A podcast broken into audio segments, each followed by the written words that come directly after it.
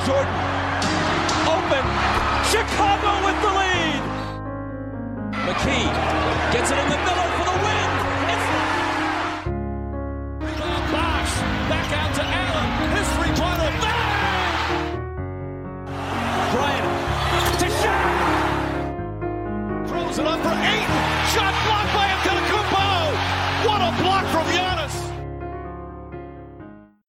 Καλησπέρα σε όλους και καλώς ήρθατε σε ακόμα ένα Hack and Roll podcast. Είμαι ο Μάνος Και εγώ είμαι ο Νίκος. και είμαστε σ- επίσημα στη φάση του NBA που κανένας δεν νοιάζεται. Ωραία. Ας είμαστε ειλικρινείς έτσι. Μέχρι και εγώ έχω αρχίσει να πιστεύω ότι έχω κουραστεί ρε παιδί μου. Ξέρεις, θέλω Οκ. να πούμε στα playoff. Τα 82 παιχνίδια είναι πολλά περισσότερα από όσα μπορούμε να αντέξουμε σαν NBA fans. NBA σε παρακαλώ πολύ κάντε 62. Όχι 62. Για μένα είναι το sweet spot το 62. Είναι αρκετό ώστε να μην μας κουράζει, Ναι. αλλά αρκετό ώστε να υπάρχουν ε, χρόνος για δοκιμές, για, για νέες Και- καινοτομίες και τέτοια πράγματα. Και τα 70 δεν θα με χάλαγαν. Εμένα Δηλαδή- πέρσι με χάλασαν. Ένιωσα το ίδιο συναίσθημα. Ναι, που οκ, νιώθω οκ. τώρα. Βέβαια, φέτος, πέρυσι ήταν σε πιο στενό κλοιό. Δηλαδή, ήταν σε λιγότερους μήνες, έβλεπες Ναι. περισσότερα back to back. Εν πάση περιπτώσει, ε, εντάξει, ρε φίλε, η σεζόν πρέπει να είναι μέχρι το All-Star Game, μετά το All-Star Game λίγο έτσι μπασκετάκι αδιάφορο και πέντε παιχνίδια για να δούμε ποιος θα πάει playoff. Αυτό ξέρεις τι μου θυμίζει. Που πάντα ξέρω στο σχολείο ή στο πανεπιστήμιο, μετά το Πάσχα δεν υπάρχει μάθημα. ναι, ρε, ναι, Ξέρεις, προφανώς. ε, πάντα ράζει, ρε φίλε. Λες, τι- Έλα τώρα, είμαστε μετά το Πάσχα. Το οποίο ποιος Πάσχα είναι ασχολείται. μια άτυπη σύμβαση. Είναι- Είναι και κινητή εορτή, οπότε δεν Ναι, ξέρει και πότε ναι. θα πέσει. Αλλά όντως μετά το Πάσχα δεν θυμάμαι να Αυτό. έχω κάνει κάτι παραγωγικό. Ε, Παρ' όλα αυτά, είναι ενδιαφέρον γιατί νιώθω σαν το NBA να έχει πάρει φωτιά. ναι, ναι, ναι. δηλαδή, βλέπουμε 50 Ντουράντ και Λεμπρόν την ίδια μέρα. Ο Γιόκιτς και ο Embiid παίξαν το πρώτο τους matchup μετά από 8 χρόνια, ξέρω Ναι, εγώ, ναι, από ναι. τότε που ήταν rookie ο, ο Embiid και δεν έπαιζε καν. Κακό παράδειγμα. Ε, ο ο Embiid rookie ήταν πολύ δυνατός. 33 παιχνίδια. Οκ. Το να θυμίσω. Λοιπόν, έχουμε τον Καρλ Άντονι να λέει «Α, Εγώ είμαι ο Σέντερ.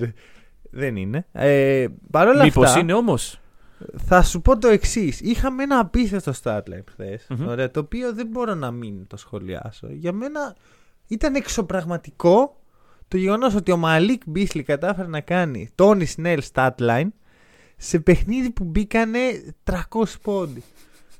Οκ, ήταν original Tony Snell τέτοιο. Ναι, ναι, Και δεν το 19 έχω κοιτάξεις. λεπτά, 0 όλα, Οκ. ωραίο. Ωραία. Για εμένα η αλήθεια είναι ότι από αυτό το παιχνίδι με κέντρισε λίγο περισσότερο του KAT, το Έλα μωρέ τώρα. franchise record. Οι πόντοι έρχονται και φεύγουν. Ο Τόνι Σνέλ μένει. Οκ. Ωραία. Εντάξει, εντάξει. Ο καθένας έχει ένα αγαπημένο stat λοιπόν αυτό το παιχνίδι. Είχαμε τον Πόποβιτς να σπάει το ρεκόρ. Θα το συζητάγαμε αναλυτικά σήμερα. Συζητήσαμε και λογικά αυτό το πράγμα πριν από τρία Ναι. επεισόδια. Είναι η ώρα για το Around the tank league. να υπενθυμίσουμε. Ναι, ότι ναι. είχαμε πει ότι μέχρι να σπάσει ο Pop θα πουσάρουν και μετά. Μετά ήταν. ναι, μετά. και δεν θα ξαναδούμε. 60 πόντους από τον ε, Καρλ Άντονι ήταν μια καλή αρχή. Ναι, ναι, ναι. Και είχαμε και τον Λεμπρόν να Μμμ. γίνεται ο πρώτος παίκτη στην ιστορία που έχει 30.000 πόντους, 10.000 assists, 10.000 rebound. Ο πρώτος ο οποίος έχει 10-10-10.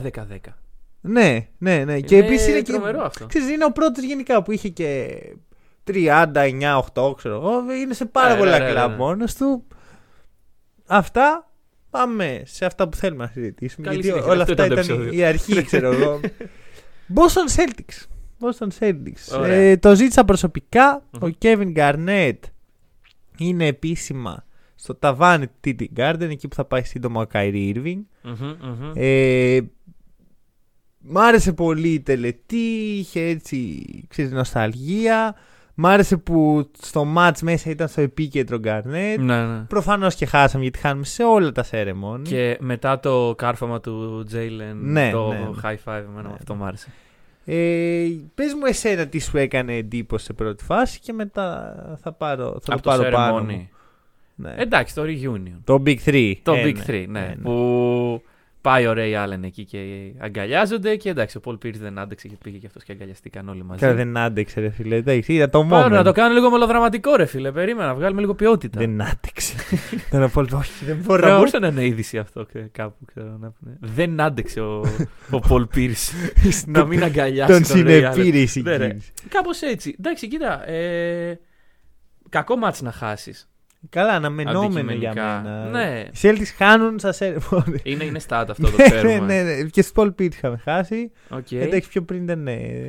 Ρε φίλε, κάποια στιγμή νομίζω πρέπει να γίνει ένα expansion σε αυτό το ταβάνι. Γιατί αντικειμενικά είναι πάρα πολλά τα πράγματα που κρέμονται από εκεί. Ρε να σου πω κάτι τώρα. Δεν θέλω στη, στην ημέρα που κάνουμε tribute στον Garnett να το πω, αλλά αξίζει ο Garnett να αποσύρει τη φανέλα της Celtics. Θα σου πω το εξής. Ωραία. Οι Celtics ε, μαζί με τον Garnett έχουν πόσα, 18 νούμερα, 24. Κά- έχουν κάτι πάρα τέτοιο, πολλά. κάτι Ωραία. Δεν χάνει λίγο το νόημά τους. Ναι. Να, να έχει συνεχώς νούμερα τα οποία αποσύρονται. Για μένα, όσο πιο πολύ, τόσο πιο ανούσιο. Πιθανώς. Αλλά είναι μεγάλο accomplishment. Να λες ρε παιδί μου ότι ήμουν τόσο, καλό, παίκ- τόσο καλός παίκτης μπάσκετ που οι Celtics απέσυραν τη φανέλα μου. Ναι, Το ρε οποίο- φίλε, αλλά έχουν γιατί να του το αποσύρει στερήσεις τον Garnett? Καθένα πλέον. Δηλαδή, για μένα δεν είναι τόσο αξιομνημόνευτο Impactful, πλέον. ας Ότι ρε φίλε, ο Γκαρνέτ. Σίγουρα, αλλά δεν θα ήταν περισσότερο. Δεν θα έκανε πολύ μπάμα άμα δεν την αποσύρανε. Αν περνάγανε 5-6 χρόνια και ξύπναγε ένας Celtics fan μια μέρα και λέει Μισό λεπτό ρε παιδιά. Ο Γκαρνέτ γιατί δεν έχουν αποσύρει τη φανέλα του; Ναι, όχι, το καταλαβαίνω. Ξέρεις τι γίνεται; Αν ήταν σωστό, έτσι, συντηρητικό, ε, ένα συντηρητικό Hall of Fame των Celtics, Μμμ. π.χ. Bill Russell, Larry Bird, Kevin McHale, Paul Pierce. Τελεία. Εντάξει, και Bob Cousy, John Havlicek, ξέρεις, και... και, και αρχίζει και απαριθμεί τα 18 Να ήταν νούμερα. Μια τέτοια εξάδα τύπου. Ναι, ρε οκ, παιδί οκ. μου. Άτομα τα οποία δώσανε το πρωτάθλημα σαν, ε, σαν stars. Μμμ, Μείναν για πολλά χρόνια στην ομάδα. μμμ. Προσφέραν πολλά. Μέχρι εκεί. Θα, θα μου ήταν πιο impactful όταν ας πούμε ερχόταν ο επόμενος τυχαίο όνομα Jason Tatum και έμπαινε και αυτός σε αυτή τη λίστα. Θα έλεγα ρε φίλε, Ναι. κοίτα με ποιους είναι. Είναι μόνο θρύλοι των Celtics. Είναι τόσο θρύλοι που ο Garnett δεν είναι αρκετά θρύλος. Ναι, οκ. Κοίτα, είναι κάτι φουλ υποκειμενικό. Δηλαδή, Εννοείται, εννοείται. άλλος μπορεί να πιστεύει ότι έκανες, έφερες δαχτυλίδι ε, σαν ε, παίκτης ο οποίος έκανε αίσθηση στην ομάδα. Μπουμ. Ναι. Ε, φανέλα. Τέλος. Ναι, ότι το δέχομαι, το δέχομαι. Δηλαδή, π.χ. εντάξει. να σε ρωτήσω, του Λεμπρόν η φανέλα στους Lakers θα αποσυρθεί; Σίγουρα, αλλά δεν θα έπρεπε. Δεν θα έπρεπε. Σύμφωνα με τη Ε, λογική σύμφωνα με που, αυτό δεν θα έπρεπε. που υπηρετώ. Ναι. Ε, εγώ ξέρω τι θα έκανα. Θα έκανα την απόσυρση κάτι πολύ δύσκολο, ας πούμε Μμμ. μόνο αυτή η έξι που ανέφερα. Ε, και θα έκανα μετά ένα Hall of Fame, ας πούμε, το οποίο θα ήταν τα ονόματά τους δίπλα στις φανέλες και θα ήταν οι έξι, συν όλοι οι υπόλοιποι. Θα Ναι, ήταν μέσα οκ. ο Garnett, θα ήταν μέσα ο Ray Allen, Μμμ. θα ήταν μέσα ο, ο Robert Parish. Πάντως, οι Celtics αυτό που έχουν κάνει, ε, το οποίο είναι- θα το χαρακτηρίσω εργονομικό, ε, έχουν βάλει όλα τα νούμερα ξέρεις, σε ένα banner. Ε, γιατί δεν χωράνε, ρε φίλε. το οποίο το κάνει ακόμα χειρότερο. Ναι, ναι, Δηλαδή ναι, κατεβάζει το banner με όλα τα νούμερα, έλα κόλλα άλλο Νομίζω ένα. και οι Lakers. Ε, όχι ψέματα. Οι Lakers θα έχουν ε, μία-μία φανέλη. Ε, πιο. Θα έλεγα ότι δίνει πιο πολύ prestige. Αλλά δε- οι Lakers δεν Ναι. έχουν και 18 Hall of Famers από το που ο Bill Russell τους κουβάλαγε. Ρε Ναι, φίλε, ναι, sorry ναι. κιόλας. Αλλά εντάξει, είναι αυτό που είναι. Συγχαρητήρια στον Garnett. Αυτό, ναι. Και εγώ, εντάξει, εγώ συγκινήθηκα full στη φάση με το Big 3, δηλαδη με άγγιξε. Γιατί είναι η ομάδα που με έκανε Celtics, έτσι. Μην το, μην το ξεχνάμε αυτό. Τι δεν έβλεπες Bill Russell τότε στα 60 Εγώ εντάξει, μεγάλος φαν. Εγώ δύο παίχτε έχω πει ότι, ότι έχω παρακολουθήσει πιο πολύ από όλους. Καϊρή Irving και Bill Russell. Μμμ. Λοιπόν, και μετά έχουμε το form των Celtics αυτή τη στιγμή. Το ποιο; Η φόρμα. μην ξέρεις, Α, α, είναι- ναι, ναι. Είναι σε φόρμα, ρε παιδί μου, η ομάδα. Είναι σε καλή φάση. Είναι πέμπτη στην Ανατολή. Κάτι το οποίο θεωρώ ότι δεν θα με πείσαι αν στο έλεγα τα Χριστούγεννα. Sustainable, το πέμπτη. Ναι, πάρα πολύ. Οκ. Κάτσε, ρε φίλε, πίσω μας είναι οι Cavs και οι Raptors. Δύο ομάδες που αποδεδειγμένα Ναι. δεν θα ξαναφτάσουν στα επίπεδα που φτάσαν νωρίτερα μέσα στη χρονιά. Ισχύει. Και εντάξει, πιστεύω ότι όσο ανεβαίνουν οι Celtics, ε, οι ομάδες δεν θέλουν να τους συναντήσουν. Ναι, για μένα το, ο στόχος των Celtics είναι η τρίτη-τέταρτη θέση. Δηλαδή να μπουν με πλεονέκτημα έδρα στον πρώτο γύρο Μμμ. και να παίξουν είτε με τους Bulls, είτε με τους Cavs, είτε με τους Raptors. Μια από τις τρεις ομάδες. Σίγουρα, κοίτα, στάνταρ θες να αποφύγεις πρώτο γύρο Φιλαδέλφια η οποία, ή και Bucks. Θες. Θα το συζητήσουμε αυτό. Κατά πόσο θες να αποφύγεις τη Φιλαδέλφια σε ένα playoff Ξέρω, series. εδώ το, το Εκεί θέτω που έτσι. μετράει. Ε, να πω πάντως αυτό που λέγει για τα Χριστούγεννα. Όντως, αν μου λέγεις τα Χριστούγεννα η Celtics είναι Βέμπτη, θα σου έλεγα. Ναι, Μανώλη, ναι. ναι. Μα όχι, εγώ θυμάμαι να μιλάμε στο Around the League και να μου λες φίλε, οι Celtics δεν μπορούν. Πάει και άμυνα, μου λες. ναι, ναι, ναι. Εσύ έτσι. Δηλαδή, Α. που είσαι, σε έχω εδώ πέρα, σου κάνω την πλήση εγκεφάλου μου των Celtics και σου λέω πόσο καλό είναι ο Σίγουρα είναι ο Πίτσαρ, πράσινος. πόσο έτοιμος είναι ο Άρον Έσμιθ να προσφέρει. Mm. Ωραία, όλα αυτά εντρυφείς αυτά τα πράγματα. Και παρόλα αυτά μου λες, δεν τα βλέπω καλά και η άμυνα έπεσε και πού πάει αυτή η ομάδα. Να είμαι ειλικρινής, ούτε εγώ το περίμενα. Δεν είναι ότι εγώ έλεγα. «Α, Μέχρι, μέχρι τις 15 Μαρτίου θα είμαστε πέμπτη, γέροντας Παΐσιος. ναι, εντάξει. Αλλά αυτό που μου με γεμίζει εμένα δεν είναι τόσο η θέση μας. Γιατί και οι Knicks πέρυσι τέταρτη τελείωσαν. Ναι, είναι οκ. το μπάσκετ που παίζουμε. Σίγουρα. Δηλαδή παίζουμε ένα ποιοτικό παιχνίδι. Έχουμε μια τρομερή αμυντική ταυτότητα. Ο Tatum αυτή τη στιγμή είναι σε first team all NBA form. Το πες. Μιλήσαμε για step up. Ναι, εντάξει, ρε, sorry κιόλας, αλλά ήταν σαν να λέω ο Κάρι θα βάλει τρίποντο. Συγγνώμη, από την ώρα που μίλησες για step up του Tatum, έχει κάνει 30. Γιατί τα κοίταξα. Κοίταξα τη μέρα που μιλήσαμε και τι έχει κάνει από τότε. 37 πόντοι μέσο όρο, Μμμ. με 50-40 και σχεδόν 90. Ναι, 50% FG ο Tatum. Πού Κλασι- ζούμε; κλασικό ε, ο- after After All-Star All-Star, break. ναι, ναι. Δηλαδή αυτός είναι ο Tatum μετά το All-Star break. Κοίτα Πώς να να σου πω πάμε κάτι. νωρίτερα το All-Star. Εμένα μου αρέσει αυτό. Μ' αρέσει να έχω ένα παίχτη ο οποίος ξεκινάει χαλαρά, δεν πιέζει πολύ τα όρια του και σιγά σιγά ανεβαίνει όσο πάμε στα playoff. Ε, βέβαια, εντάξει, όσο περνάνε και τα χρόνια και όσο οι Celtics γίνονται και πιο ανταγωνιστικοί, θα έχει την ευκαιρία να το δείχνει και στα playoff. Γιατί στα playoff δεν έχει δείξει ο Tatum; Έχει δείξει, να σου αλλά- θυμίσω, rookie Tatum, Ναι, τρίποντο στη μούρη του Λεμπρόν, μετά κάρφωμα στη μούρη του Λεμπρόν και, σε- και έτσι. Ναι, flexing. Δηλαδή, sorry, αλλά αυτό, αν αυτό δεν είναι το playoff moment, το playoff moment, τότε- άσχετα που χάσαμε. δεν έχει σημασία. Ε, Εκεί θέλω να καταλήξω. Ότι, Κάτσε, ρε φίλε, πέρσι 60 πόντους. εντάξει, δεν- Με δεν σου- 50 πόντοι ήταν, ή 60 ήταν. Με δεν τους νομίζω να Nets. βάλει 60 πόντους στα playoff. Σι- Σίγουρα έχει βάλει 50 στους Nets. Αυτό το θυμάμαι. δεν θυμάμαι θυμάμαι να αν έχει ήταν βάλει 50 πολύ. ή 60. Εν πάση Όπως περιπτώσει. και να έχει. Γιατί λίγοι είναι οι 50. Χάλια. Ο Κάτ βάζει 60 πλέον. Χάλια. Ο Κάτ, ο Ως Κάτ στη βάζει. regular season. Στη regular season. Να σου θυμίσω κάτι. Ο Tatum είναι ο τελευταίος παίχτης που κοίταξε στα μάτια την Big 3 των Nets. Εκείνη την Big 3, όχι την καινούργια. Τη... Ναι, ναι, ναι. Αυτή με, με Πασόκ την Big 3 και την κέρδισε. Δεν θα υπάρξει άλλος παίχτης που έχει κερδίσει τον Harden, τον Kyrie και τον Durant μετά τον Tatum. Μμ. Τελ, τελεία. Και το έκανε και στα playoffs. Ναι, OK. OK. Αν αυτό δεν είναι η επιτομή του, του Superstar Moment, τότε δεν ξέρω τι είναι. Και να σου θυμίσω με τι ομάδα έπαιζε πέρσι ο Tatum. Με, χωρίς Jalen, Μμμ. χωρίς Robert Williams μετά το, πέμπτο, μετά το, το παιχνίδι που κερδίσαμε το τρίτο. Με Tristan Thompson βασικό. Ωραίο. Evan Fournier. Evan Fournier μάρκαρε τον Durant, έτσι. Καλά πήγε αυτό. Που λέμε τώρα ποιος θα μαρκάρει τον Durant από τους Sixers ενώ οι Celtics είχαν. Ρε, ξέρω που του εγώ, έκανε, που του βάζει τρίπονα στη μούρη του και του έκανε. Ναι, να ρε. πούμε, Too small. Ωραία, sorry κιόλας. Ναι, όχι, όχι. Ε, Και παρόλα αυτά αυτή η ομάδα την κέρδισε μόνο στο Tatum. Και με- τι κέρδισε εσύ να μου πεις Α, τα play. Άρα να τον βάλουμε Hall of Fame τον Tatum. Δεν ξέρω, Not ρε yet. φίλε. Εγώ θα σου πω το εξής. Ο Tatum έχει. Μπε- Σιγά σιγά θα μπει στη συζήτηση για MVP, future MVP.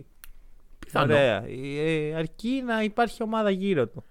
Κοίτα, αντικειμενικά αυτή τη στιγμή, όντως μετά το All Star, είναι first στο NBA. Α, καλά. Γιατί εγώ θα έλεγα ότι συνολικά είναι first στο NBA. Όλο το impact φέτος είναι first στο NBA. Ο LeBron για μένα δεν είναι πάνω από τον Tatum. Όχι. Ο Durant δεν είναι. Έχει χάσει πάρα πολλά παιχνίδια. Ναι, έχει χάσει και. Εντάξει, εξαρτάται πάλι πώς κατά βγαίνει αυτό το βραβείο. Δηλαδή... Εντάξει, για μένα ε, είναι σχετικά εύκολο. Στα γκάρ θα βάλεις Doncic ε, Ja. Ναι, οκ. Θα Center. βάλεις Jokic. Θα βάλεις Tatum. Είναι πιθανό φέτος να δούμε Γιάννη. και τους δύο και Jokic και Embiid στην All NBA. Δεν γίνεται. Να- Γιατί εκεί υπάρχει θέση για center. Δεν είναι σαν τον τελευταίο Δεν μας θα draft. βρούνε τον τρόπο να. Δεν γίνεται. Δεν γίνεται, λέει. Δεν, δεν υπάρχει θέση για center. Και, ποιο- και ποιον βάζεις; Το Jokic. Με άνεση. Η ερώτηση είναι η δεύτερη follow-up. Η Team All NBA ανακοινώνεται πριν το MVP Award. Σωστά; Μ, ναι, έχει. ε, Άρα χάνει το ή- νόημά ή του. τα- Γιατί; Γιατί όποιον θα βάλεις first στο All NBA θα πάρει και το MVP. Ή ο Γιάννης. Οκ. Ή just that. Οκ, Λοιπόν, οκ, οκ. πάμε Πάει παρακάτω, αυτό. Εντάξει. ε, Για Celtic λέγαμε. Ναι, New York Knicks. Χα, Θα πούμε για New York Knicks. Το τώρα. χρωστάμε. Το χρωστάμε από την προ-προηγούμενη εβδομάδα. Δε- Πέρασαν δύο εβδομάδες. Είχαμε το sophomore report. Και στο ενδιάμεσο η Knicks είναι σε φάση, Όχι, παιδιά, έρχεται η ώρα μας. Α σώσουμε ό,τι είναι να σώσουμε. Και θα Ναι. σου πω κάτι. Στα τελευταία πέντε παιχνίδια έχει υπάρξει αγωνιστική άνοδος. Ναι. Και να σου πω και κάτι άλλο. Το roster Δεν είναι κακό. δεν είναι κακό. Ωραία. Και να σου πω και κάτι άλλο. Ε, μέσα στο Μάρτιο η Knicks είναι πέμπτη σε defensive. ναι. Καλό. Εντάξει, πόσα Ο παιχνίδια έχουν Ράντλ. παίξει μες στο Έχουν Μάρτιο. παίξει 5-6 παιχνίδια. Έχουν παίξει 15 Α. Μαρτίου έχουμε. Ο Ράντλ έχει 28 πόντους μέσω όρο. Εντάξει, Ο RJ Barrett 24. Αυτό μέσα στο Μάρτιο. Ε, Μην παρεξηγηθώ Ναι. γιατί αλλιώς θα ήταν πρωταθλητές ήδη. άκου να δεις. Ο Ράντλ, ρε φίλε δεν μπορεί να το πει, κουράστηκε. Ωραία. Βλέπεις ότι, ο- πρόσεξε με ο Ράντλ δεν είναι ρε φίλε ένας ελαφρύς τύπος, ο οποίος παίζει 40 λεπτά και δεν έχει impact στα γόνατά του. Ε, δεν το λες και ελαφρύ το Ράντλ. Αυτό, Ναι. εντάξει έχει ρε παιδί μου, έχει μυϊκή μάζα, είναι, είναι βαρύς, είναι Ναι, ναι, ναι, δύσκολο ναι, ναι, ναι, ναι. ο τύπος να παίζει 40 λεπτά για 1,5 χρόνο Μμμ. και να μην έχει καθόλου impact στο κορμί του αυτό. Κουράστηκε. Προφανώς. Κουράστηκε. Προφανώ. Δεν λέω τώρα ότι ο Ράντ είναι καλός παίχτης, γιατί δεν το πιστεύω. Θεωρώ ότι είναι ειδικών συνθήκων. Και δεν είναι τυχαίο που ποτέ σε καμία ομάδα που είναι όντως καλή δεν έχει πάει καλά. Παίζει ρόλο και το μυαλό όμως. Όταν το σώμα κάνει πίσω, αυτό που ξεχωρίζει τον elite παίκτη από τον καλό παίκτη είναι ότι το μυαλό μου μπορεί να το συλλάβει αυτό το πράγμα. Το Ράντλ να παίρνει την μπάλα και να την κρατάει 15 Α. δευτερόλεπτα Ναι. δείχνει ότι ο ίδιος δεν συνειδητοποιεί ότι. ξέρεις κάτι. Είναι normal ότι αυτή τη στιγμή δεν είμαι στα καλύτερά μου. Να σου πω κάτι όμως. Το ίδιο πράγμα θα μπορούσε να μου πεις στον πρώτο μήνα της σεζόν για τον Dayton. Ότι Ναι. φαίνεται ότι είναι κουρασμένος Ναι, και φαίνεται ότι δεν έχει καθαρό μυαλό. τον πρώτο Ε, μήνα. Ναι. Αυτό που ε, εκεί που το πάω είναι ότι για να έχεις, να είσαι, να παίρνεις σωστές αποφάσεις χρειάζεται η δικιά σου συνεισφορά, χρειάζεται Μμμ. και η συνεισφορά του προπονητή σου. Και στους Knicks αυτό δεν έχει υπάρξει καθόλου. Ναι, ναι, ναι. Το spacing είναι τραγικό. Οι... Τα sets που παίζουν είναι ανύπαρκτα. Ωραία, υπάρχει ένα, περίεργη, ένα περίεργο άιζο παιχνίδι που η ιεραρχία είναι πάντα ξεκινάει από το Ράντλ. Τι να κάνει ο άνθρωπος; Ρε φίλε, εγώ σου λέω, δεν θεωρώ τον ε, Ράντλ ούτε καν all-star επίπεδου. Παρ' όλα αυτά δεν τον είναι; λυπάμαι. Τον λυπάμαι, ρε φίλε, που έχει μπλέξει με τον τρελό. Ωραία, που πρέπει να παίζει το πιο απογοητευτικό μπάσκετ της λίγας. Γιατί είναι απογοητευτικό αυτό που βλέπουμε. Πιστεύεις ότι με άλλο ρόστερ, άλλο προπονητή κτλ. Ο Ράντλ σου δίνει. Δεν ξέρω πώς να το θέσω αυτό. Ότι φτάνει τόσο ψηλά ώστε να πούμε Μα γιατί δεν φτάνει πλέον τόσο ψηλά. Άκου, θεωρώ ότι ο Ράντλ θα, μπο- ε, θα μπορούσε να είναι κάπου ένας καλός ρολίστας Μμμ.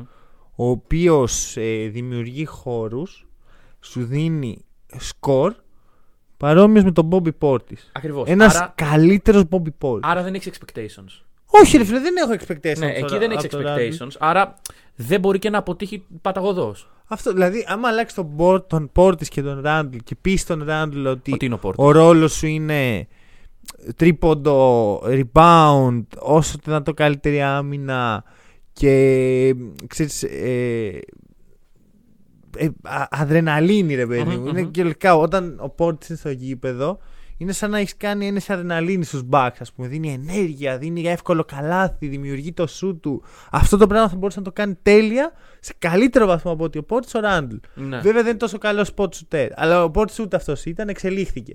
Εντάξει, και ο Ράντλ έχει άλλα χαρίσματα μετά. ναι, ναι, βλέπει, ναι. βλέπει αλλιώς το γήπεδο. Αυτό. Θεωρώ ότι αν έκανε αυτό ο Ράντλ θα μπορούσε να είναι πάρα πολύ χρήσιμο. Αλλά δεν τον θεωρώ για κάτι παραπάνω. Ο RJ Barrett όμως, ο οποίος ξεκίνησε κι αυτός κουρασμένος, βρήκε τα πατήματά του και τώρα έχει φτάσει σε ένα σημείο που βγάζει τόσο πολύ σιγουριά. Μμμ, μμμ. Έχει μετά το All Star Break 26 πόντους μέσω όρο, 4 rebound, 3, ε, συγγνώμη, 6 rebound, 4 assist. Ε, φαίνεται πολύ έτοιμος να ηγηθεί της ομάδας. Το οποίο είναι η πρόβλεψη που είχα κάνει εξ αρχής για τη σεζόν του Μπάρετ. Ότι θα πάρει τη σκητάλη.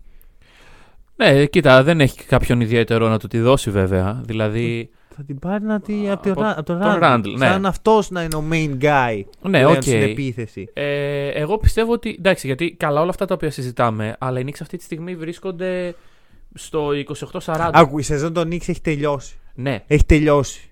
Το, πα- το αποδεχόμαστε και Σίγουρα. χτίζουμε για του χρόνου. οκ. Ωραία. Το χτίσιμο πρέπει να ξεκινήσει από μια πολύ απλή κίνηση. Tom Αντίο. Thibodeau. Ξέρεις τι γίνεται. Ο μάνατζερ του Thibodeau είναι ουσιαστικά με ένα περίεργο ε, με μια, ένα περίεργο, μια περίεργη αλυσίδα πραγμάτων που συμβαίνουν είναι ο πρόεδρος των Knicks. Όχι ο διοκτήτης, ο Leon Rose, ο πρόεδρος. Damn. Άρα. Δεν θα φύγει ποτέ. Και συγχρόνως οι ίδιοι άνθρωποι ναι. σχετίζονται με το E ESPN.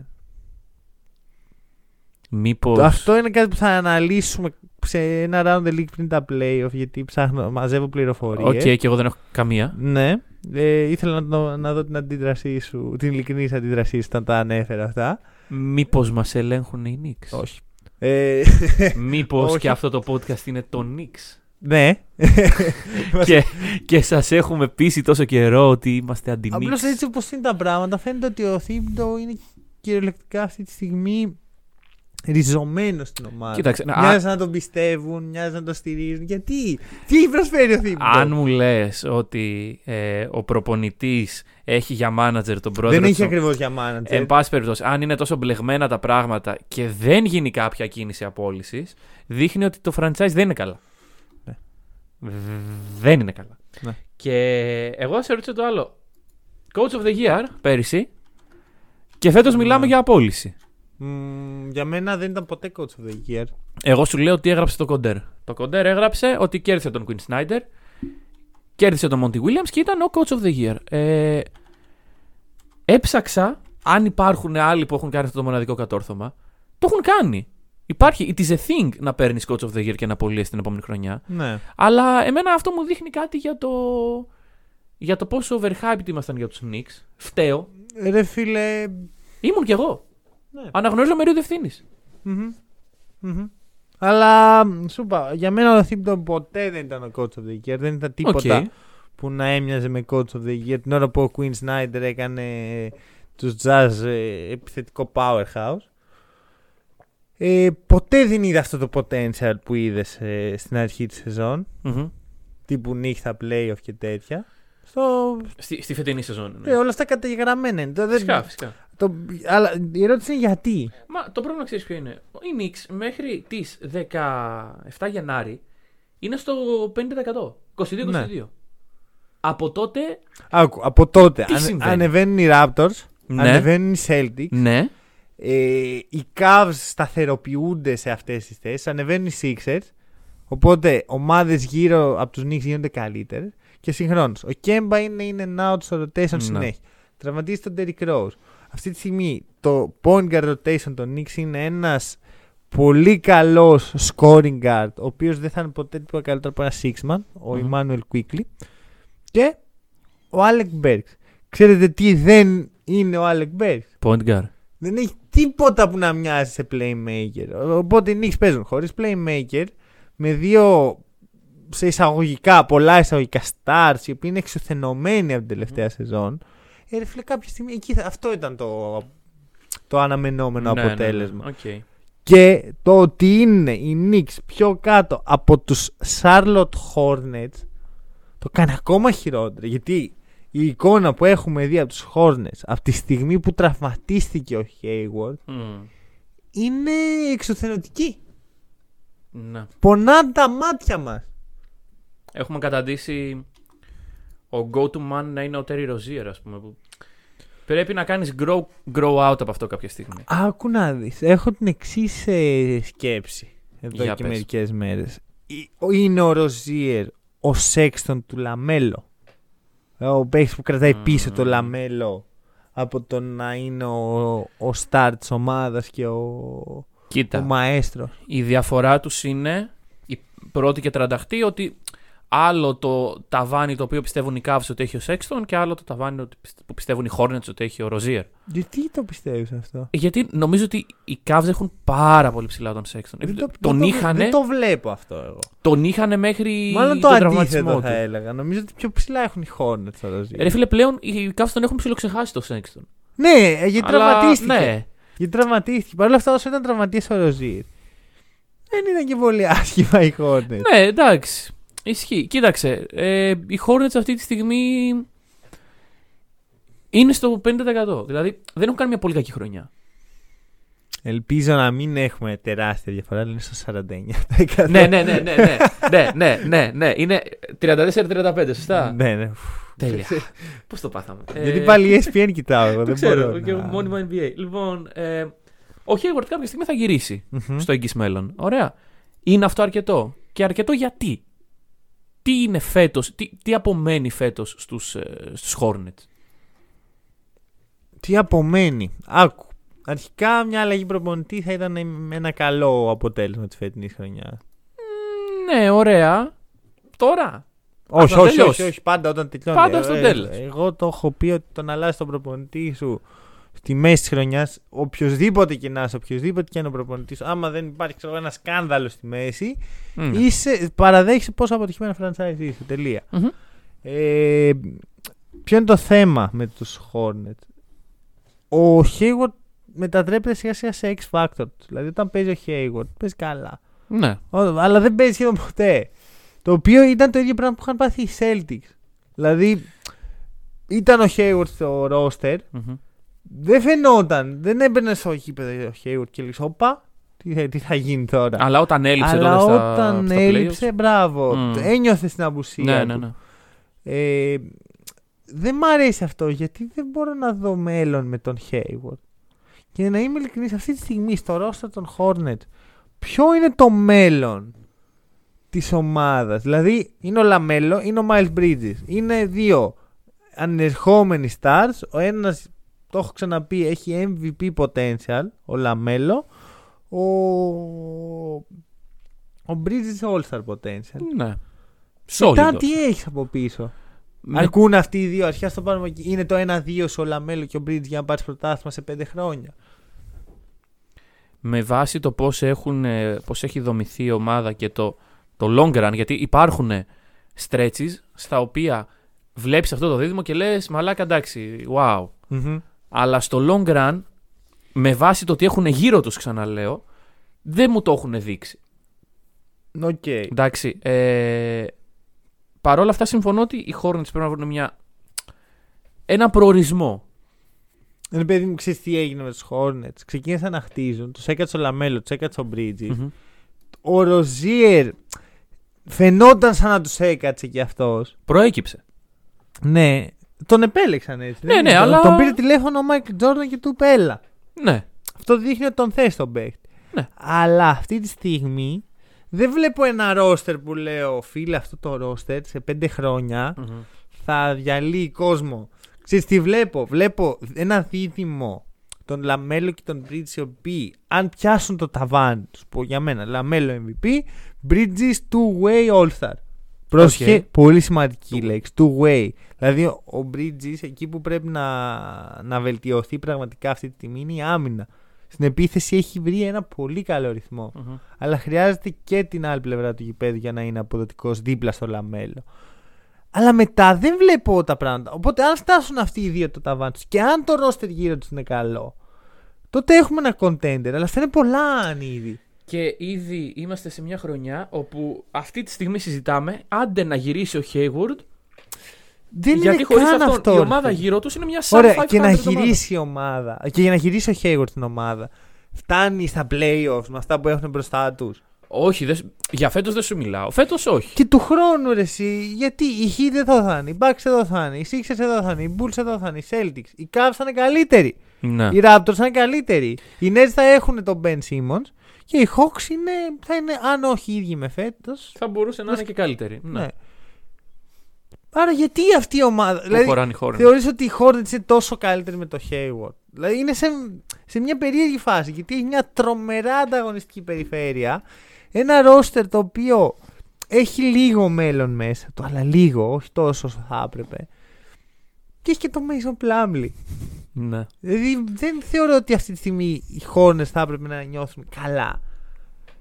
Μπορεί ο Michael Jordan πιστεύει να πάρει τηλέφωνο ένα μεγάλο free agent σε 2-3 χρόνια και να του πει έλα και να πει αυτός ο free agent έρχομαι. Πολύ πιθανό. Δεν το έχει κάνει ποτέ. Ναι, οκ. Κανένας πραγματικός All-Star. Γιατί ο, ο, ε, συγγνώμη, ε, ε, free agent που τον θες είναι μεγάλος. Δεν είναι ο Terry Rozier αυτός. Ναι. Δεν θα έρθει. Μπορούν να πάρουν με assets κάτι, δηλαδή να δώσουν Rozier, να δώσουν ε, Washington. Πάλι, τι, ποιος, θε- εγώ δεν θέλω το Rozier σε καμία από τις ομάδες μου. Ναι, αλλά. Εντάξει, δεν, δεν ξέρω. Ε, δεν νομίζω ότι το. Το παίρνω νεαρά assets. Ε, κι άλλα νεαρά assets καταλήγει κάπου. Ίσως, Όχι ίσως, μόνο νεαρά, ρε φίλε. Μπορεί να είναι. Δηλαδή να είναι η τριάδα Λαμέλο Bridges. Απλώς ξέρεις τι γίνεται. Ο Hayward είναι τρίτος; πολύ μακριά από το timeline. των Ναι, ναι, άλλων σίγουρα, δύο. σίγουρα. Μα ο Hayward, πώς είναι, είναι 30. Ναι. Ναι. Το πέτυχα. Μμμ. 30, wow. Ε, ναι, αυτό δηλαδή, όταν μιλάμε για μια ομάδα η οποία ε, όταν ο Λαμέλο, ο Λαμέλο θα είναι MVP candidate, δηλαδή σε 3-4 χρόνια, Μπορεί και δύο-τρία.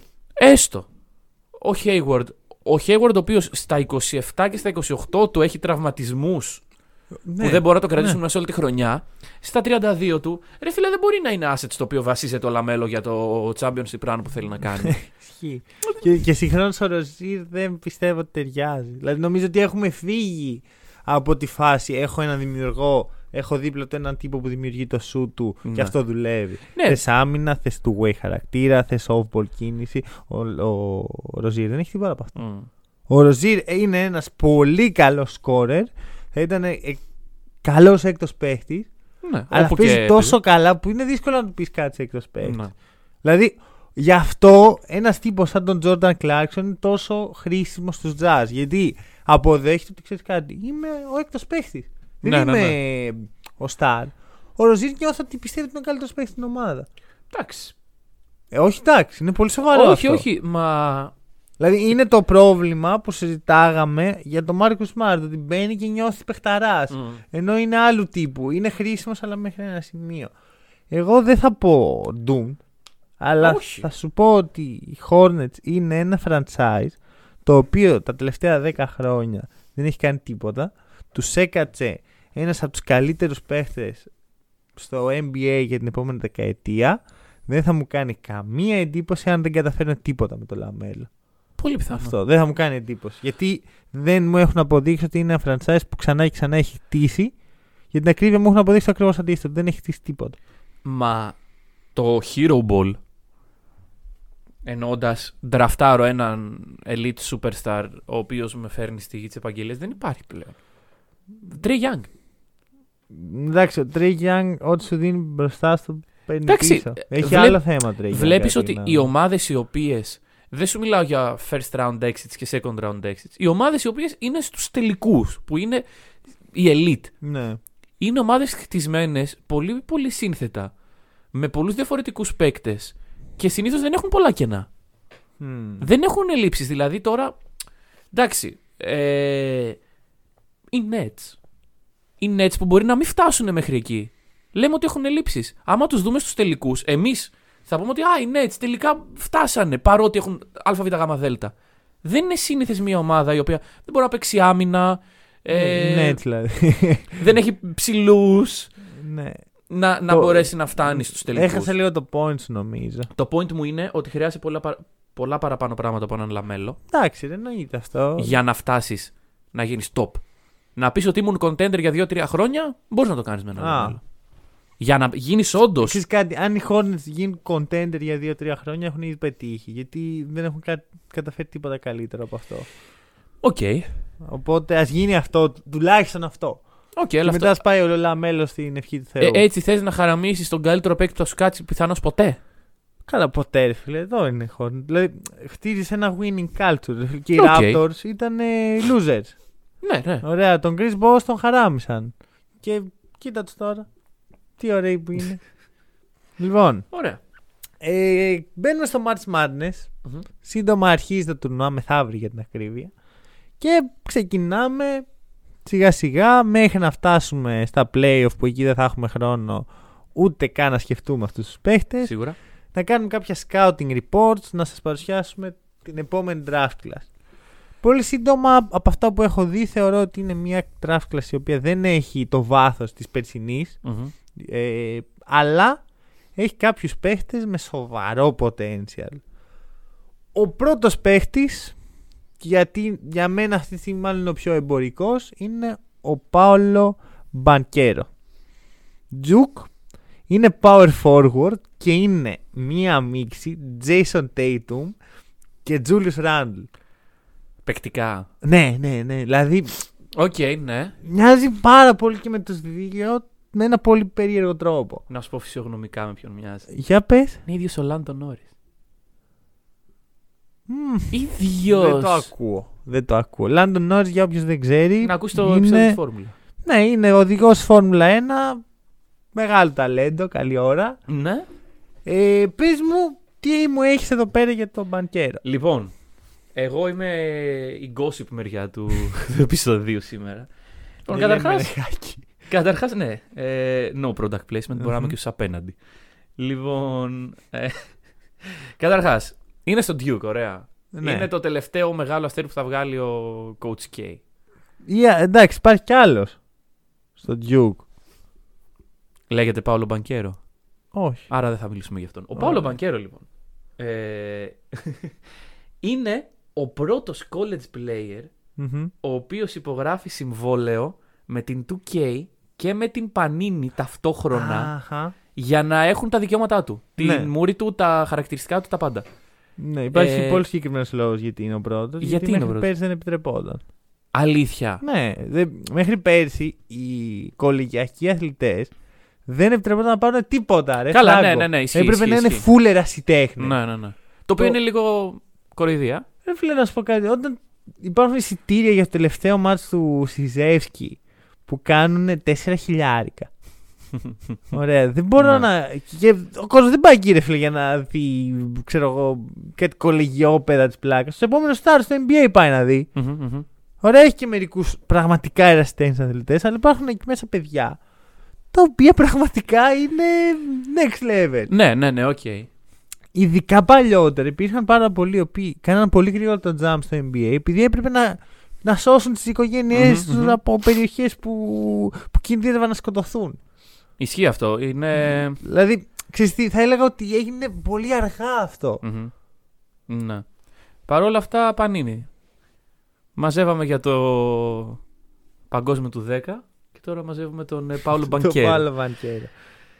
Θα σου πω το εξής. Έχει ενδιαφέρον σαν παίχτης. Μμμ. Έχει ένα takeover gene, ας πούμε, ότι κάποια στιγμή νιώθεις ότι είναι ασταμάτητος. Σε μεγάλο βαθμό το έχει και ο Zion αυτό στην καριέρα του στο Duke. Μμμ. Ε, και ο Tatum είναι από το Duke. Βλέπουμε εδώ πέρα πολλούς παραλληλισμούς. Ένα pattern. Ο Ράντλ είναι από τον Duke. όχι. Όχι. Θεωρείται 3 level scorer, ότι έχει και mid range και τρίποντο και ε, τελειώματα Μπάσιμο. κοντά. Ναι, μπάσιμο, μ' αρέσει. Μ' αρέσει το μπάσιμο. ε, δημιουργεί το shoot του. Ποιο είναι το θέμα; Ποιο είναι το θέμα; Και αυτό το είδα πριν αρχίσω να διαβάσω το scouting report του στο παιχνίδι ε, του Σιζεύσκη. Που κάθισε και το παρακολούθησα όλο. Ξεκινάει, είναι πολύ δυνατός, χρησιμοποιεί το μέγεθός του τέλεια, είναι πάρα πολύ skillful. Μμμ. Έχει ένα craftiness που δεν το βρίσκεις σε έναν 2-8 παίχτη. Και μετά στο δεύτερο ημίχρονο ξαφνικά αγχώνεται, κουράζεται, παίρνει κάποια σκοτωμένα σουτ. Το decision making του Μμμ. είναι προβληματικό αυτή τη στιγμή. Οκ. Δεν, το θέμα είναι θα, πού θα κάτσει η μπίλια, στον Julius Randle ή τον ε, Jason Tatum; Γιατί μιλάγαμε πριν ακριβώς αυτό. Ναι, ότι ναι, ναι. Δεν έχει Μιλήσαμε και για καθαρό τους δύο. μυαλό ο Randle. ναι. Ωραία. Νιώθω ότι είναι λίγο πιο κοντά στο Randle αυτή τη στιγμή. Ποια ομάδα θα ήθελες να τον ε, ντραφτάρει; Λοιπόν, κοίτα να δεις. Α πω μετά Αυτό και εγώ ποια θα Το ήθελα. δεύτερο πρόβλημά μου με τον Μμμ. παίχτη. Δεν νιώθω ότι ταιριάζει πάρα πολύ στο state που είναι αυτή τη στιγμή το NBA και δεν νιώθω ότι ταιριάζει πα- σε πολλές ομάδες από τις πολύ low tier που χτίζουν έτσι για το μέλλον. Η πιο ταιριαστή Κοίτα, είμαι ανάμεσα σε δύο. Μάλλον θα πω τους Pistons. Θέλω Οκ. να δω, ας πούμε, το μεγάλο prospect του προηγούμενου draft, το μεγάλο prospect αυτού του draft. Μμμ. Άσχετα που μπορεί να μην είναι πρώτο pick ο Banchero όπως ήταν ο Cade. Δεν είναι κακό να έχεις δύο τύπους οι οποίοι μπορούν να δημιουργήσουν το σουτ τους και έχουν και. Εντάξει, ο Cade είναι πολύ καλός δημιουργός. Ο Banchero είναι οκ δημιουργός. Θα τον πάω στους Pistons, σκεφτόμουν και τους Rockets. Να σου πω πρέπει να πάει ο. Για πες. Φίλος. Στους Seattle Supersonics. Πώς θα γίνει αυτό; Λοιπόν, ο θα πάει Μπανκέρο 15 χρόνια πίσω, ναι. είναι ε, Seattle native, ο οποίος λατρεύει το Seattle. Ω. Έχει δηλώσει ότι κομμάτι της αποστολής μου στην καριέρα μου είναι να put Seattle on the map και να φέρω όσο περισσότερο recognition μπορώ στην πόλη. Μήπως λοιπόν είναι ο μελλοντικός captain ε, superstar Αυτό είναι τεράστιο πράγμα που των είπες. Seattle Supersonics. Πολύ μεγάλο πράγμα. Δεν είχα ιδέα έτσι. Δεν Γιατί- ήξερα ούτε από πού είναι ούτε τι. Γιατί καλά το είπες, δεν ταιριάζει σε καμία ομάδα του NBA αυτή τη στιγμή. Ας φτιάξουμε μια άλλη. Σακραμέντο ακούει. Μήπως, μη- επειδή το Σακραμέντο δεν πολύ ψήνει να είναι Σακραμέντο ακούει. ομάδα μπάσκετ. Και αφού ολοκληρώσαμε το scouting report, πάμε προς τους... Ε, το talk of the town, ρε παιδί μου. Yes. Επειδή μείνεις αγγλικά. Yes. yes. Ε, Brooklyn Nets και Philadelphia 76ers, οι οποίοι αυτή τη εβδομάδα είχαν πολλές περιπέτειες, θα έλεγα και οι δύο. Η... Από ποιους θες να ξεκινήσουμε; Από κανέναν. Κάποια στιγμή θέλω να σταματήσουμε να μιλάμε για αυτές τις ομάδες, Γιατί, αλλά δεν φίλε, γίνεται. Είναι cool. Πάμε να ξεκινήσουμε με τους ε, Sixers. Ωραία. Παίζουμε τους Nets. Καλή ώρα. ναι. Περνάνε άσχημα. Πολύ. Πάνε στο Ορλάντο. Περνάνε άσχημα και ίσα ίσα που επιβιώνουν. Και χθες για μένα ήταν το nail in the coffin. Ποτέ ξανά κανείς δεν πρέπει να πάρει στα σοβαρά τον Embiid σαν τον top center στο NBA. Όταν έρχεται ο Jokic σπίτι σου μαζί με τον Bones Highland, αυτή είναι η παρέα του Jokic, τον Bones Ναι. Highland, Και ο Μοντεμόρ. και σε κάνουν ε, μπαλόμπαλα, ενώ Mm. έχει τον Harden, τον ε, Tyrese Maxey και τον Tobias Harris, ε, δεν, δεν μπορείς να είσαι ο καλύτερος center στο NBA, φίλο μου, με συγχωρείτε. Γιατί εγώ σκεφτόμουν πώς θα βγω σήμερα και να δείξω ότι αυτό το match δεν είχε νόημα. Γιατί δεν είχε την παρέα του την κανονική. Ο, Ναι, ναι. ο Γιώργης είχε κάτι Ορδανούς, ξέρω εγώ. Και πάει και τον κερδίζει. Ρε φίλε, αυτό είναι πραγματικά το nail in the coffin. Τελείωσε το claim του, του Embiid. Τελείωσε το claim του Embiid σαν MVP. Οκ. Τελείωσε το claim του Embiid σαν ο καλύτερος center στο πρωτάθλημα. Και πλέον είναι συζητήσιμο αν είναι ο δεύτερος καλύτερος μετά το χθεσινό έπος την Ηλιάδα του κύριου Καρλ Άντωνη. Towns. Λοιπόν, οι Sixers θα τους παρομοιάσω με ένα ζευγάρι το οποίο παντρεύεται Το honeymoon. το honeymoon Ναι. και γυρνά σπίτι από το honeymoon. Ξέρεις, η πτήση σε έχει ταλαιπωρήσει και γυρνάς και ξέρω εγώ πας στην τουαλέτα και έρχεται η άλλη μεταξύ λέει Μα γιατί άφησε το καπάκι ανοιχτό; Δεν συμφωνώ. Και εκεί ξέρεις ότι ξεκινάνε τα προβλήματα. Και μετά αρχίζει η γκρίνια Δεν και συμφωνώ. πλατσακώνεται το ζευγάρι συνέχεια. Και θα το δούμε Δεν να συμφωνώ. καταλήγει. Εγώ θα στο πάω πιο. Είναι το, το ζευγάρι του Σαββατοκύριακου. ναι. που πας σε διακοπές, ξέρω εγώ, στην Πάρο Μμμ. Γνωρίζεις μια πανέμορφη κοπελίτσα. Λες, πω, πω, θα την παντρευτώ, είναι Ναι, υπέροχη. ναι, ναι. Είστε τέσσερις μέρες όλη, όλη την ώρα μαζί. Θα έχεις παρατήσει τους φίλους και τα σχετικά. Γυρνάτε, ξέρω εγώ όπου μένετε, δεν θέλω τώρα. Το, Στην το χακερό- Κοζάνη. Ναι, γυρνάτε στην Κοζάνη που τυχαίνει να μένει και αυτή. Και η σχέση σας αρχίζει έτσι όπως το περιέγραψε το. Ναι, ναι, ναι. οκ. Αυτό είναι. Γιατί τόσο κράτησε, ρε φίλε. Ναι, Τέσσερις ναι, ναι. μέρες. Αντικειμενικά δεν κράτησε πάνω από Ωραία. αυτό. Ήτανε δύο νίκες με τους Νίξ και τέλος. Και με τους Νίξ κιόλας. Δηλαδή. Ό,τι προλάβαμε, Kudos. προλάβαμε. Και να σου πω και κάτι. Μην ακούσω, ναι, αλλά ο Embiid κέρδισε τον KAT. Γιατί τον κέρδισε τον Κατ με 8.000 βολές και.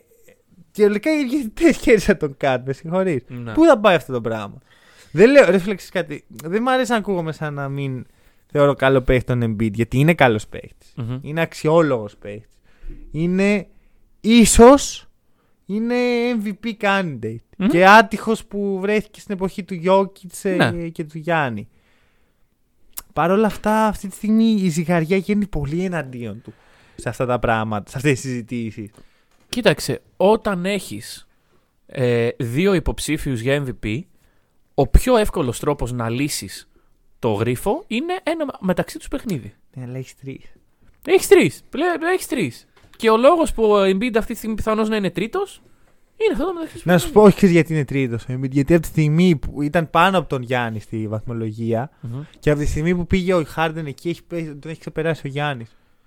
Ναι, οκ. Με νίκες απέναντι σε σοβαρές ομάδες, όχι στους Knicks, στους Warriors, στους, συγγνώμη, στους Jazz, στους Hawks, στους Suns, στους Bulls, στους Heat.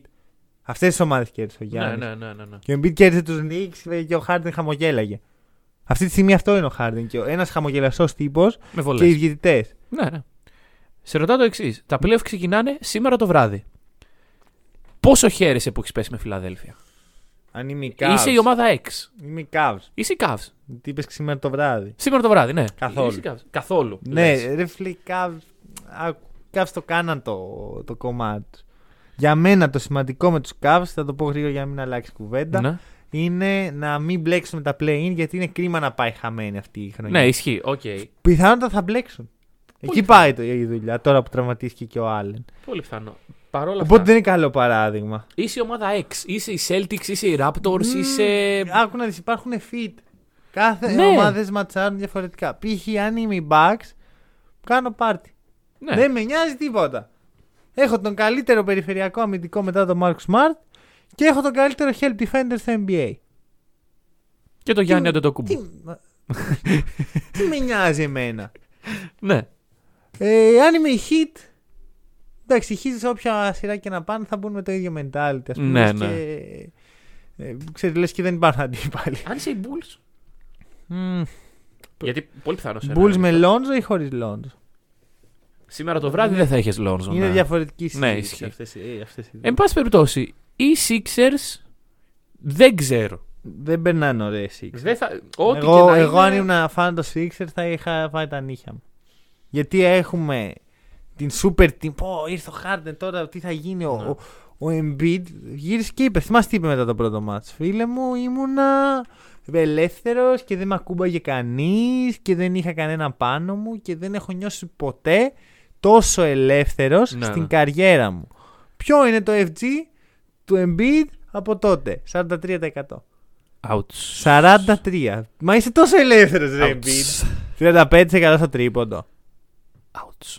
15 βολές Πόσες μεσόωρο. φορές, δεκα- Αυτό ήθελα να ρωτήσω. Αυτό ήθελα να ρωτήσω ακριβώς. 15 βολές μεσόωρο. Ακριβώς, ακριβώς.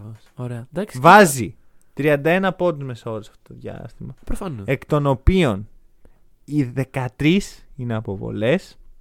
Φτάνουν μένουν 18 πόντι. Του οποίους τους βάζεις με 19 σουτ. Not good.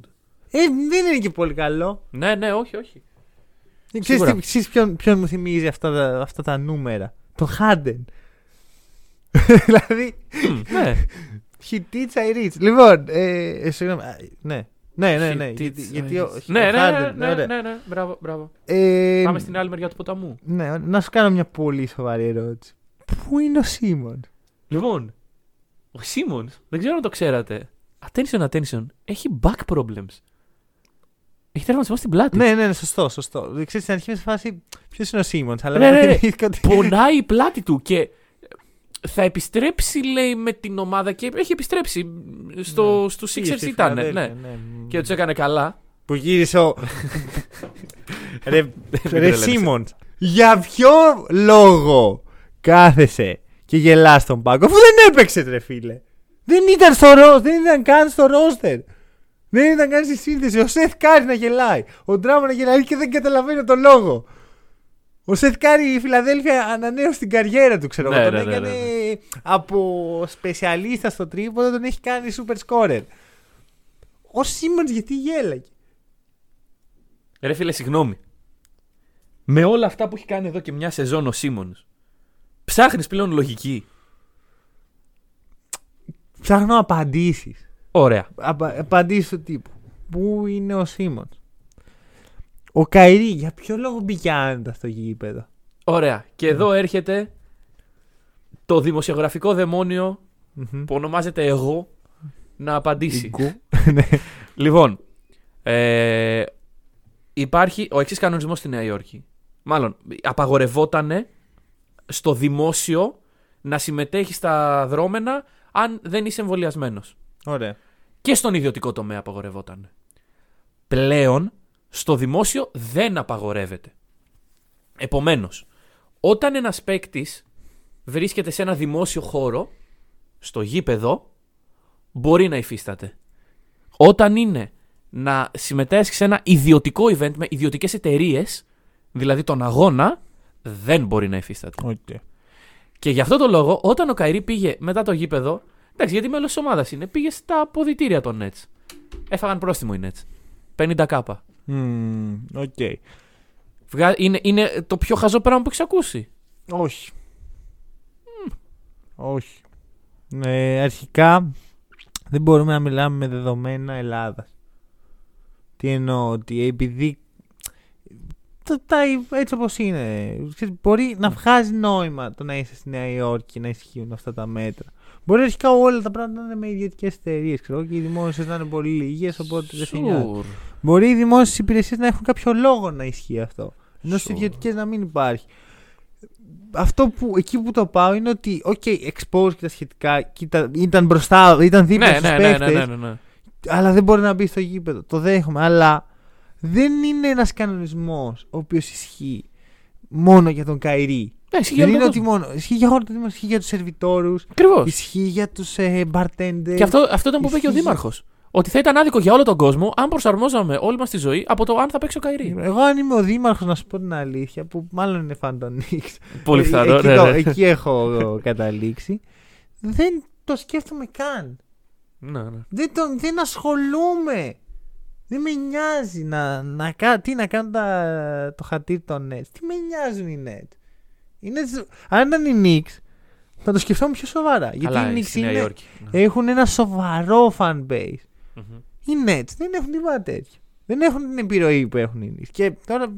Τι, θα- θα λέει, τι λέει αυτός τώρα; Δηλαδή για τους Knicks αλλάζει τον κανονισμό. Όχι βέβαια, δεν θα έπρεπε να είναι έτσι.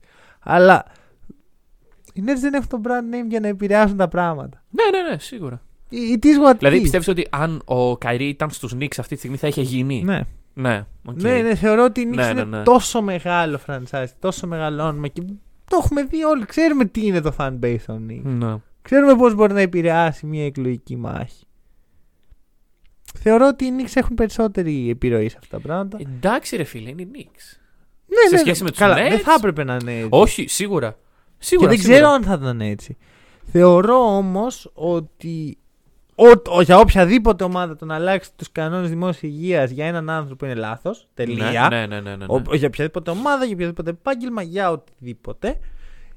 Αλλά συγχρόνως θεωρώ ότι αν το πάρουμε τελείως ψυχρά και πολιτικά, και τε- δεν βλέπω λόγο ο Δήμαρχος να τον νοιάζει τόσο πολύ ο Καϊρή όσο α- αν ήταν παίχτη των Νίξ. Τώρα, Οκ. ε, Μπασκετικά; ποιο είναι το θέμα μου με τους. Ε, ναι, δεν μπορώ να μιλήσω ρε φίλε μπασκετικά για μια ομάδα η οποία δεν είναι ομάδα. Ο Καϊρή παίζει τα μισά παιχνίδια, ο Σίμονς είναι εξαφανισμένος. Δεν μπορώ.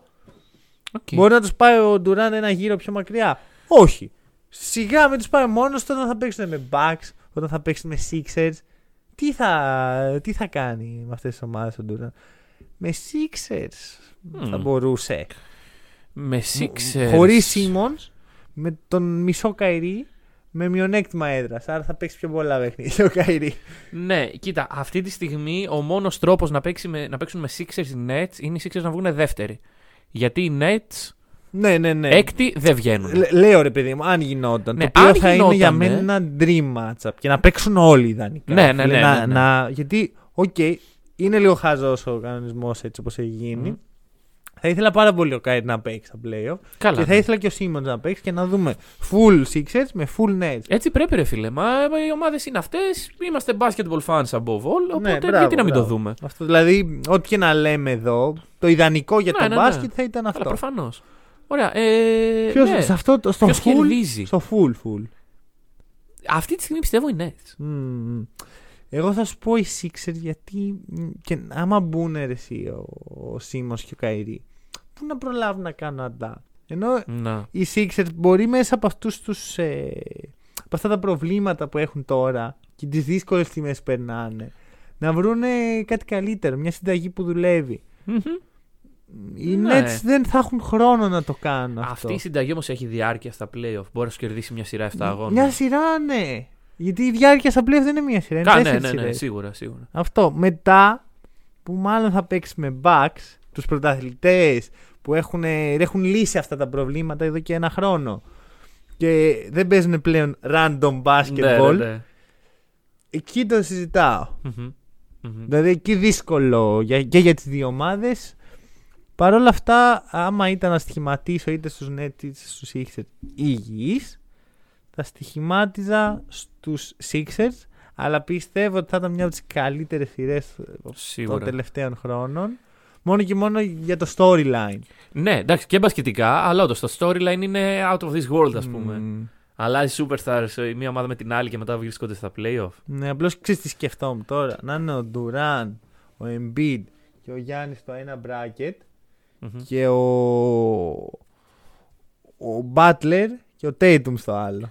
Το οποίο, Οι οποίοι είναι Μμμ. παιχταράδες, μου αρέσουν Ναι, ναι, πολύ, ναι. αλλά δεν είναι αυτού του star power. Ναι. Δεν ξέρω, γενικά νομίζω ότι προβλέπονται τρομερά τα playoff Μμ. και γι' αυτό δεν μας ενδιαφέρει πλέον το, το day-to-day basketball γιατί Ναι, γιατί λες άντε. σκεφτόμαστε αυτά τα πράγματα. Λες, εντάξει, άμα πάμε. Ναι. Και εντάξει, μετά βλέπεις τη Δύση και βλέπεις κάτι Clippers και λες. Η Δύση είναι άστο. δεν- Όχι, η Δύση. Μιλήσαμε για Δύση ε, καθόλου να σου σήμερα. πω ένα hot take. Για πες ένα Τώρα hot take. και να κλείσουμε. Ναι. Οι Timberwolves, OK, ξεκινάς καλά. οι Timberwolves Ναι. θα αποκλείσουν τους Grizzlies. Oh. Oh. Δεν θέλω, γιατί πάω πάρα πολύ τους Grizzlies, αλλά τον τελευταίο μήνα οι Timberwolves είναι top 5 ομάδα στο NBA. Δεν μπορώ να πιστέψω ότι το λέω αυτό, αλλά είναι η ώρα οι Timberwolves να πάνε στον δεύτερο γύρο. Και πού το οφείλουν αυτό; Γιατί; Σε εμένα. Γιατί εσύ- Γιατί τι- τους έχρισα doomed Α, α, α, ναι. στην αρχή της χρονιάς, οπότε έπρεπε να με αποδείξουν ότι Λοιπόν. είχα λάθος. Rivalry. Rivalry. Μου το έδωσε Το παιχνίδι rivalry που σου από πριν, έδωσα, που- γιατί σήμερα το που επεισόδιο... το ξέρω από πριν. Το επεισόδιο έχει γίνει πολύ ε, μ, on time και χωρίς καμία Μμμ. ε, καθυστέρηση και τέτοια. Προσπαθώ να φάω λίγο χρόνο για να βρω το rivalry. Σοβαρή ερώτηση. Το Ναι. έχεις βρει ή Το θα έχω το βρει. βρεις Το, το, αυτή τη rivalry, στιγμή; το rivalry το έχω βρει. Οκ. Λοιπόν, και είναι το παιχνίδι Mavericks Nets. Είναι της Τετάρτης, Σε ποιο γήπεδο; εκεί που δεν παίζει ο Καϊρή. Πω. Πω. Είναι σε National TV. Τι, ε, όχι νομίζω. Όχι. Όχι. Αρχικά το σκορ είναι 12-8. Έχω αρχίσει να νιώθω μια. Ε, ας φέρει και μια νίκη. Μμμ. Αχ, δεν ξέρω, ρε φίλε. Κοίτα να δεις. Να το αναλύσουμε λίγο για όποιον θέλει να παίξει στοίχημα. Ναι. Άμα έπαιζε ο Καϊρή, θα σου έλεγα με άνεση ότι θα κερδίσουν οι Nets. Μμμ. Αν έπαιζε ο Σίμονς, θα σου έλεγα με άνεση ότι θα κερδίσουν οι Nets. Μμμ. Παρ' όλα αυτά, οι Mavericks ήρθαν μας χάλασαν τη γιορτή με στη Βοστόνη. Θα το δώσω στο. Θα χαλάσουν κι άλλη τον γιορτή, λες. κύριο Ντόνσιτς. Οκ. Γιορτή. Και είναι Δεν και σε ξέρω. national Κάθε, TV, κάθε που ο παιχνίδι Doncic τον... ε, Είναι ναι. λίγο καλός παίχτης. Α, είναι σε National TV. Είναι λίγο οκ. καλός παίχτης. Οκ, Αυτό. OK. Cool. Λούκα Ντόνσιτς, κάνε το. Σκέψου πόσα σου έχει πει αυτός ο άνθρωπος εδώ. και βάλτε να φάει και Ωραία. αυτά πράγματα. Αυτά. Στηρίχτε το podcast στο buymeacoffee.com slash hackandroll Ευχαριστούμε πάρα πολύ που ακούσατε ένα πολύ επεισοδιακό hack and roll. Τα λέμε σύντομα.